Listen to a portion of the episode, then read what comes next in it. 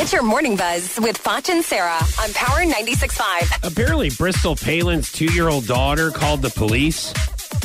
Uh, now, nothing was wrong. I think it just he, she just decided she wanted to call the police. Well, and just for fun. Well, this is why.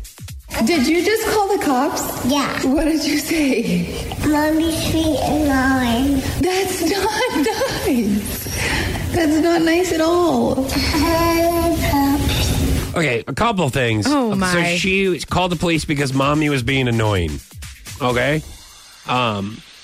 I don't think my mom would have reacted that way. I just, I'm just No. saying that I'm not quite sure that my mom would have videoed us going, "Oh, well, you're so cute. You just accidentally called the called the, cops." police." And suddenly I was being, I just would have gotten a different reaction. Yes. I don't think it would have been celebrated. Like, I mean, maybe you talk to your friends and other family members about how it was cute that I called the police in like closed doors, but maybe not, Mm-hmm. in front of them, celebrated. Yeah.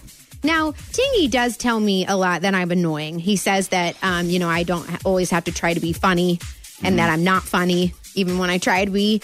Um, but I don't think that he would ever actually call the cops on me for being annoying. But if Mm-hmm. he did, we would have a problem. The line would always be missing. Yeah. You know what I mean? Yeah. So it's like, you can't do that. And you got to teach your kids that that's not why you call the cops. Even if your parents are annoying, which I'm sure they are, you can't call the cops on them. That's not what that's And make for. him feel bad next time he says something like that. Just be Yeah. like, you know what? Some kids don't have mommies.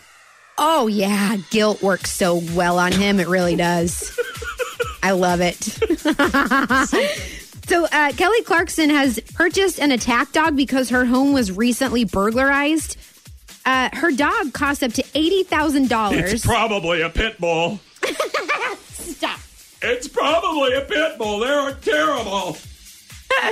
Is it a pit bull? Was I right? I don't know what it is, but you can train any. It was a pit bull. I'll any- tell you what it any is right dog now. to It was a be- pit bull. Shut up. Because it's a pit bull. No, that's not what this says. I don't know much about them, but I know that they're mean. I've seen some things and I've heard some people talking about it. It's terrible, isn't it? All breeds can be mean. No, but it's a pit bull. Pit bulls are meaner than other pit than other breeds and other pit bulls. And pit bulls are meaner than pit bulls. pit bulls are meaner than pit bulls. They're terrible.